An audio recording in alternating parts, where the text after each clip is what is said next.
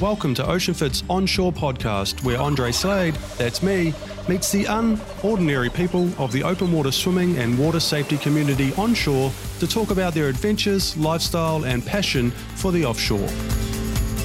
In this episode, I meet up with Don Warner, a Canadian who's called Melbourne home for more than 40 years and the author of Beyond the Tip Tales of the Icebergers of Brighton.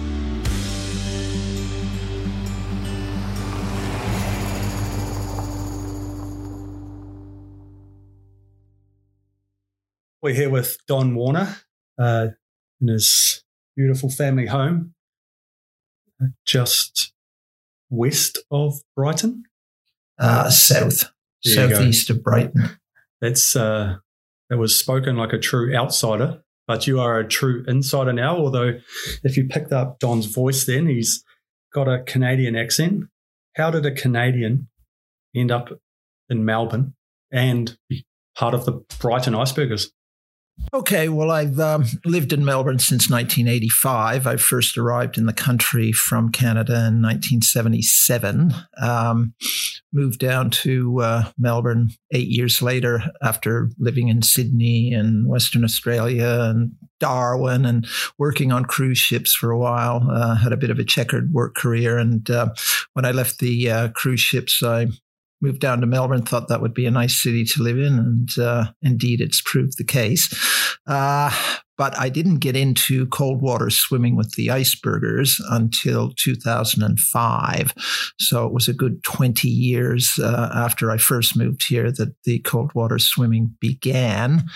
And uh, really, it came about um, over those previous 20 years, I'd started doing a few of the ocean water swims, open water swims uh, in Victoria, the Lorne Pier to Pub and Cerberus Swim and, and Portsea, and there's lots of them. Um, and uh, I met people who were swimming at Brighton, and uh, a couple of them said, "Oh, Don, you know, you've you've got to come up here and uh, from Parkdale because it's about 15 kilometers to get there. Um, come up and have a swim with us sometime." And I resisted for quite a while, uh, and finally, in early 2005, I met. Um, two gentlemen, John Olson and Robert Hooper, who you'll see in my book, um, featured in the book. Uh, they're stalwarts of the uh, swimming community here in Melbourne, have been for many years. Uh, I met them at the Bloody Big Swim and uh, was chatting to them, and they were both swimming at Brighton at that stage, and they encouraged me. And um, soon after, I uh, thought, oh, yeah, well, what the heck?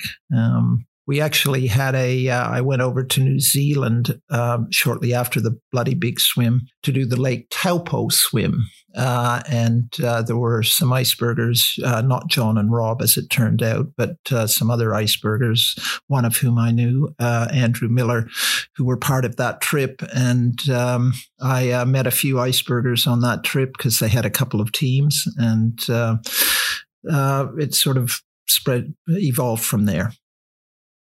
It's interesting that someone from Toronto came all the way to Australia just to get to move to a cold city and swim in cold water. The, oh. the warm water of Australia didn't. Yeah, no, look, uh, I, I, actually moved here for work. Um, I graduated as a school teacher in 1976 at a time when there was uh, a huge glut of teachers and nobody was getting jobs in the humanities subjects. And so I came out to first New Zealand, taught there for a bit, and then came over to Australia and, and got work as a teacher here. So um, swimming was always something I enjoyed. Used to do uh, swimming in the summertime at our summer cottage in uh, Muskoka, north of Toronto. Uh, but when I got here, absolutely, uh, what a great place to come to for for swimming uh, is Australia. Um, as I say, the cold water swimming did come a little bit after that, uh, probably about twenty years after I moved to Melbourne.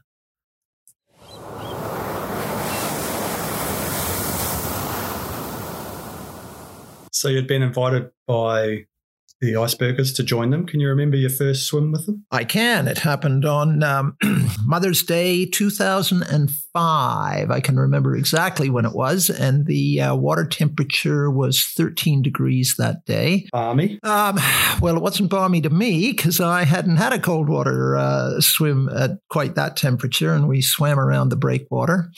And uh, I just saw all these other people um, doing the swim that day. And, you know, you think, well, if he or she can do it, well, why can't I do it? I can do it, uh, hopefully. And uh, I got in and, and did that first swim, and um, that was the start. Now, from my digging recently, I know that there's essentially two iceberger groups the Brighton Baths and the Brighton Yacht Club. Which Correct. side do you swim on? So I swim with the Yacht Club Icebergers. Um, sometimes we're referred to as the Yacht Burgers. Uh, and we've got um, approximately 120, 130 swimmers on our list. And um, people swimming at different times of day, but for the most part, they swim early in the morning. I went to a friend's 40th birthday at the yacht club before I knew there was a, an icebergers group in, in the yacht club. And as you go to the bathroom, you walk past the hallway and there's Yep. pictures of the icebergers up. There's a lot of history in there and a lot of camaraderie and community. Yep, absolutely. I think um, it's quite a special community. Uh, the cold water swimming group, uh, we certainly encourage people to swim with a buddy, especially during the um, colder months of the year. It's important that you do that. And um, the club's got such great facilities, as you would have noticed when you went to your friend's uh, 40th. Uh, great cafe there. Um, and uh, we pile in after the uh, swim is finished and after we've warmed up in the sauna or the steam room, then had our shower, everybody goes to the cafe and uh, sits around uh, over a cup of coffee and solves the problems of the world. Where are the where are the biggest problems solved in the in the sauna or in the cafe? Oh, I think it's just a continuous uh, solving. you know, what's discussed in the steam room or the sauna, well, oh, yeah, we'll keep talking about that, having the shower, and we'll just go in and uh, argue the point further over the uh, coffee and breakfast in some cases. G'day, kia ora. I wanted to take a quick break to tell you about Ocean Fit. Back in 2009, Ocean Fit started as an ocean swim school on the golden sands of Bondi Beach.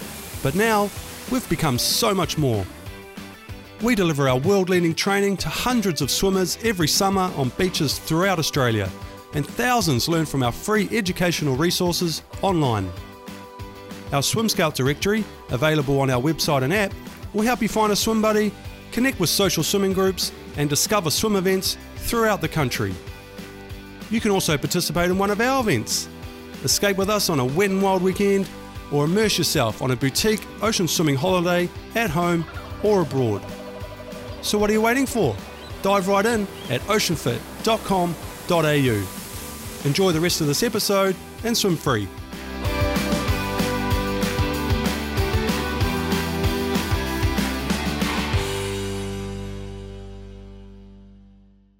Referred to your book uh, earlier, Beyond the Tip Tales of the Icebergers of Brighton.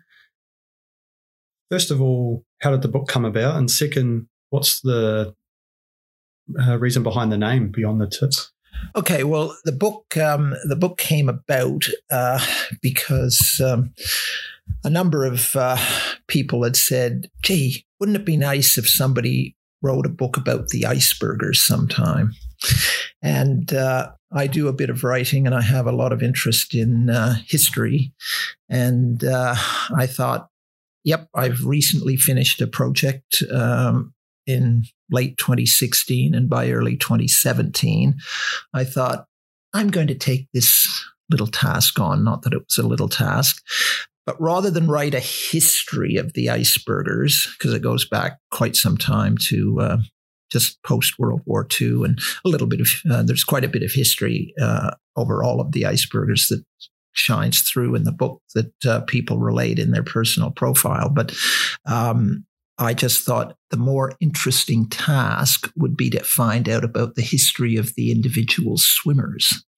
And that included the Brighton Bath swimmers who swim through winter, as well as the yacht club swimmers who swim all through the year. So the criteria for going into the book was that you actually did have to swim in winter. Some people go to the baths, some people come to the yacht club and swim in the summertime.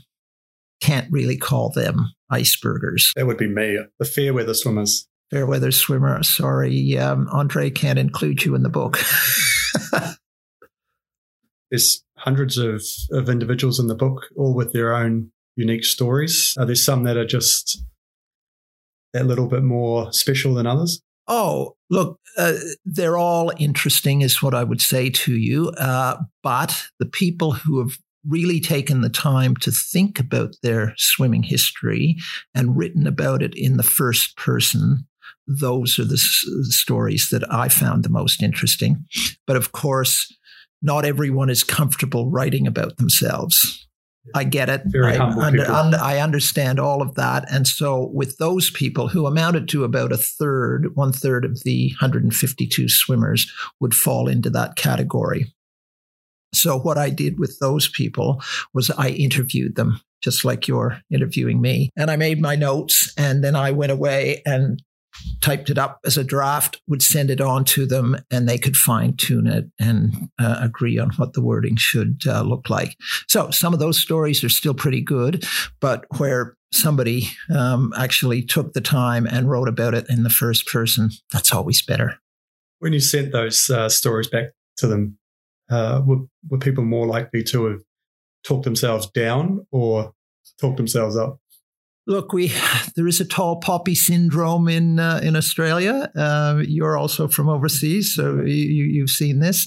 I was quite conscious not to big note them if I was writing it for them too much. So uh, I, there really wasn't much of an issue there, um, talking themselves up or down ba- based on what the draft uh, write up was. Uh, I think we agreed fairly quickly uh, on that, and it, it was fine.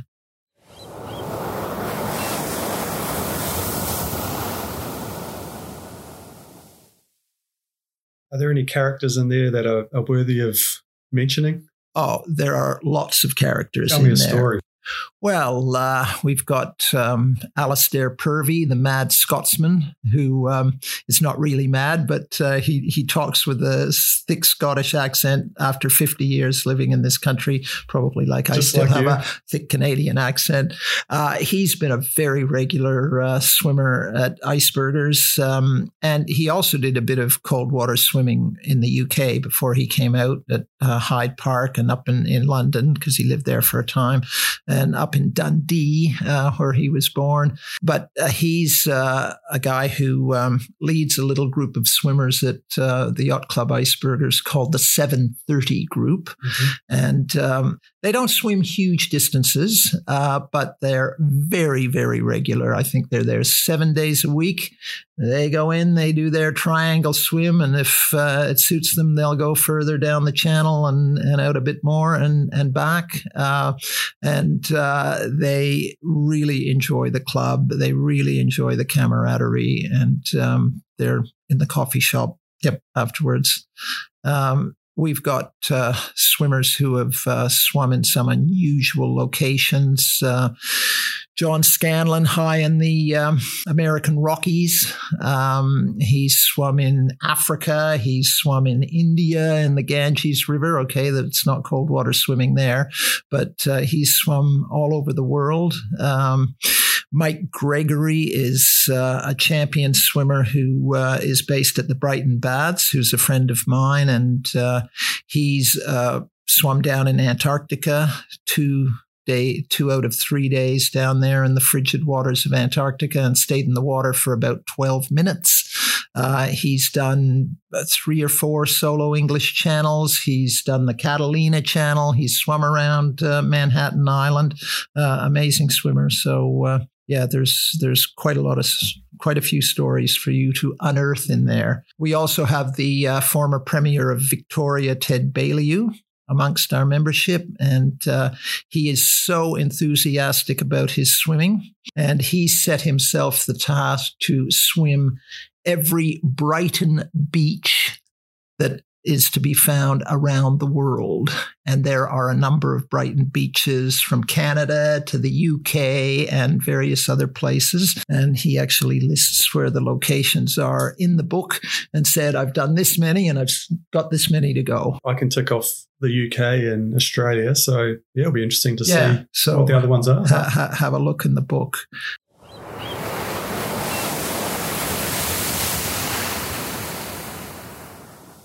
I've also swum down in Antarctica. Uh, my wife and I did a cruise down there in 2012.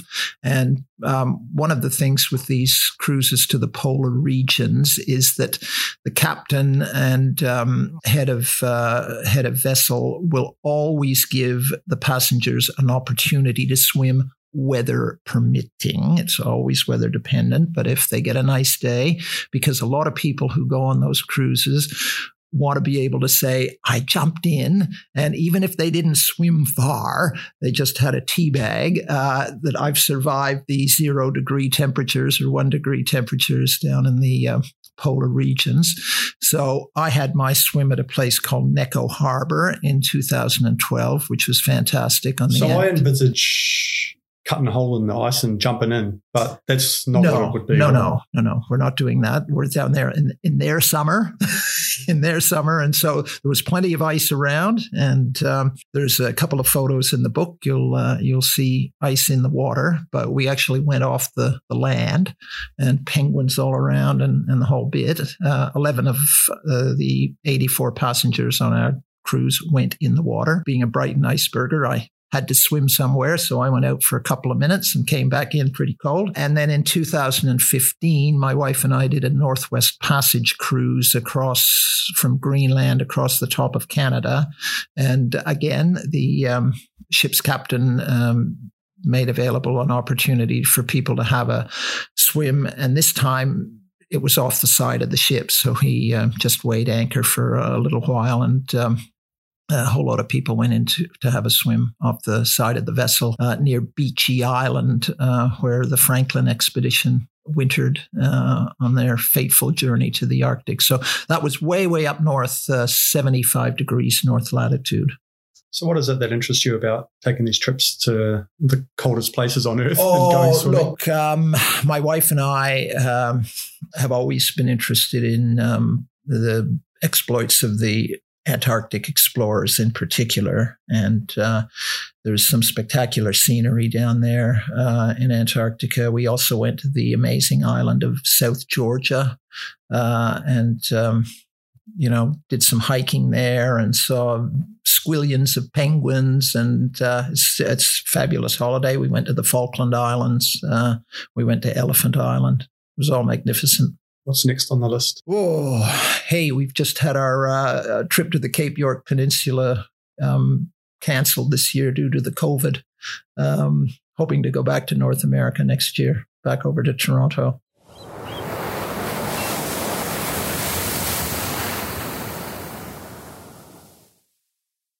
Open water swimming's taking off in, in Canada. There's spots and groups all around the country. When you left, though, it would have probably been pretty stark, I'd imagine. Never, never heard of open water swimming in Lake Ontario when I was growing up in the 60s and 70s. Uh, um, never heard of that. So I might need to uh, hunt down the location of the lost swimmers when we're next in Toronto and try and join them for a swim one day. So my wife, Jules, she's Canadian from Toronto. And when we were there last, we talked to a few of the open water swimmers and I did a little bit of research myself and it even turns out that just swimming in the lake in general was never really something people did. And it's only been quite recently that people actually swim. Part of the problem, though, I suspect, is pollution levels. There have always been um, a few people who might venture into the water on hot summer days in the beaches and also down near um, Sunnyside Pool in the west end of Toronto. I'm not sure whether you got there, but there's this gigantic swimming pool that's been there since the 1920s, and there's a beach not far away from that. But I think uh, pollution levels, Toronto being a big mega city, um, pollution of the Great Lakes isn't all that good. Um, so I think that's part of the reason. But it's interesting to know that they do actually have um, yeah, groups now because thriving community now. Yeah, which is fantastic. Um, uh, pollution wise, uh, I would have thought things would have got worse, not better, because uh, the city's got a lot bigger, but uh, possibly not. Maybe uh, maybe it's a little bit better than it once was, and uh, maybe people realize from looking around the world, ah, they swim in Melbourne, so that's a big city as well. Maybe we can get away with it. Yeah, the, the beach, the, we call it the beach culture. I, I guess there are beaches on the lakes there. It's an interesting uh, environment. I I still kind of shake my head at, at the life saving scene down there. I went for a swim down at the beaches and uh, I went to get into the water, and all of a sudden, this lifesaver or lifeguard uh, walked over and got in a rowboat and then rowed out into the water and just kind of parked up like two meters away from me while I was in the water. And I said, I said to the girl, what it's are okay. you doing? what are you doing? Like, I can swim. Like, yeah, I, I, got this. You know, like, and she's like, "Oh no, it's the it's our um, policy that if anyone's in the water, we have to be in our rowboat um, beside them." Really? And, and, even to this day now, it's that's the policy. They wow. they can't just watch from the from the beach tower. chair or the yeah. tower and and kind of react. They they get into the water. Somebody's in the water. But what happens if it's a hot day and there are multiple people they in the water? they park the rowboats about a 50 meters apart all the way along the beach. Okay. Yeah. Very interesting.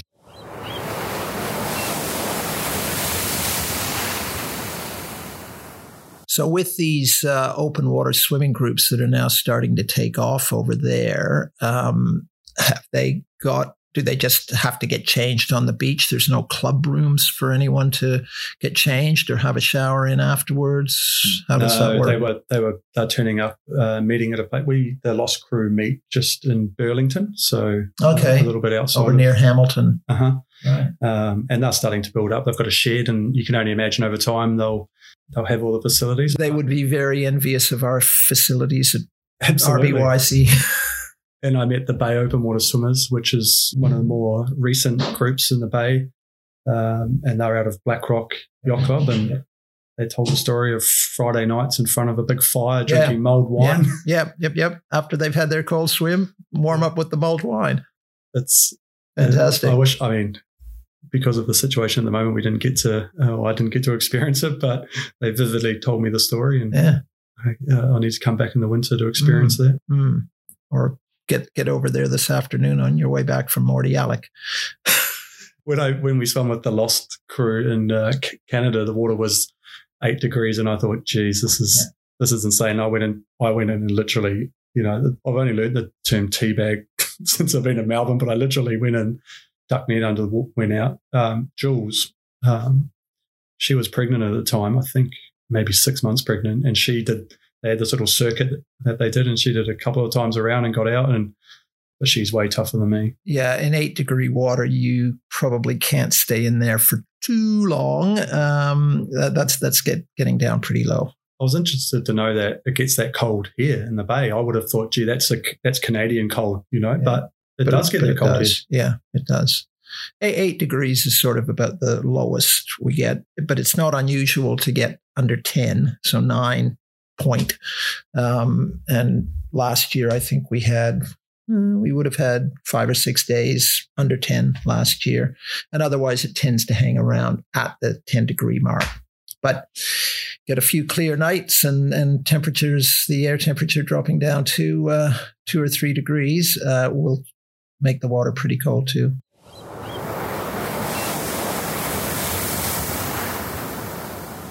I can imagine with the cold water and the long swims and all these trips that the that the icebergers are doing, the, there would be a little bit of kind of friendly competition and banter about who's been in the coldest water, who's swum in the most oh, yeah. far-reaching place. Yeah, yeah, yeah, what, yeah. What, tell me about that. I yeah. mean, there must be a few of them. Oh, oh, sure. You know, they um, we've got um, a group of swimmers who like to race one another. They're all pretty strong swimmers, uh, pretty fit, and um, you know they'll uh, they'll go hammer and tong towards uh, most of their way around, and they might be out there even still doing one or two kilometers distance in the coldest months of the year. They'll still go out and have long swims and still race hard. Others, when it's that cold, might back off a little bit and uh, and not go quite so hard, uh, conserve your energy a bit. But uh, yeah, you know, after these guys uh, who like to race um, finish their swim, they, oh yeah, I got there for high beaches today, you know, and all this sort of thing. And uh, it's a race to get back to the shore and into the uh, steam room, and then they can brag or um, take the you know what, take the Mickey out of the other person. Has anyone got the biggest story, the one that's always like this guy or this girl or you wouldn't believe it or okay so uh, paul percy was um, the first iceberger to do 100 uh, big courses in the uh, wintertime. Very strong swimmer, obviously. And um, he was followed by uh, Hugh O'Connor, who did, uh, who achieved the same feat twice. I think possibly even three times um, a few years after that. And so this is almost become the yardstick for who whether you're well, tough or not? It, it's uh, nobody's attempting to do anything like that these days. It's probably the Everest has been climbed, um, and uh, uh, no one's attempted to do it recently. But uh, we've we've got we've got lots of swimmers who who do uh, challenging things, and and one of the um, big things that happens around the Brighton area is that it's a fantastic location for training for the English Channel. And again, in my book, uh, you will find um, uh, news about the English Channel, and there are 18 um, swimmer profiles, uh, 18 swimmers who have uh, achieved a solo crossing of the English Channel featured in the book. And um, people come from all over Australia to do the qualifying swim down here because if you're from Sydney or Brisbane, worse, or Perth, the water never gets below 15 or 16. And in order to do a qualifying swim to enable you to do the English Channel, you have to do a qualifying swim of six or eight hours in cold water. So they all come down here. And uh, that's why the um, Brighton area is uh, renowned for being a, a, mecca for cold water swimmers. And Mike Gregory, who I mentioned earlier, um, he um, he has a uh, uh, conducts a uh, qualifying swim and um, does that each year around about the beginning of May um, for people coming from interstate. They can link up with him and uh, he'll get the safety organized for them. And uh, yeah, so I have no interest in swimming the channel. No, I don't either. No, no, it's not an aspiration of mine, but it certainly is for some people. Physically, I could make the distance, I guess. Mentally, I wouldn't even get off the rocks. Right. Yeah. Yeah. Yeah. And it's, it's so much of it is mental. Um, you've just got to have the mindset and determination that no matter what, come what may, you're going to keep plowing away till you get there. It sounds like the nice, a nice little jingle for the yeah. reason yeah. why I don't do it. Yeah. Um, at the beginning, I talked about the name of the book, Beyond the Tip. Okay. Where, where did the name come So the name came from the idea that uh, the tip of the iceberg. So beyond the tip of the iceberg.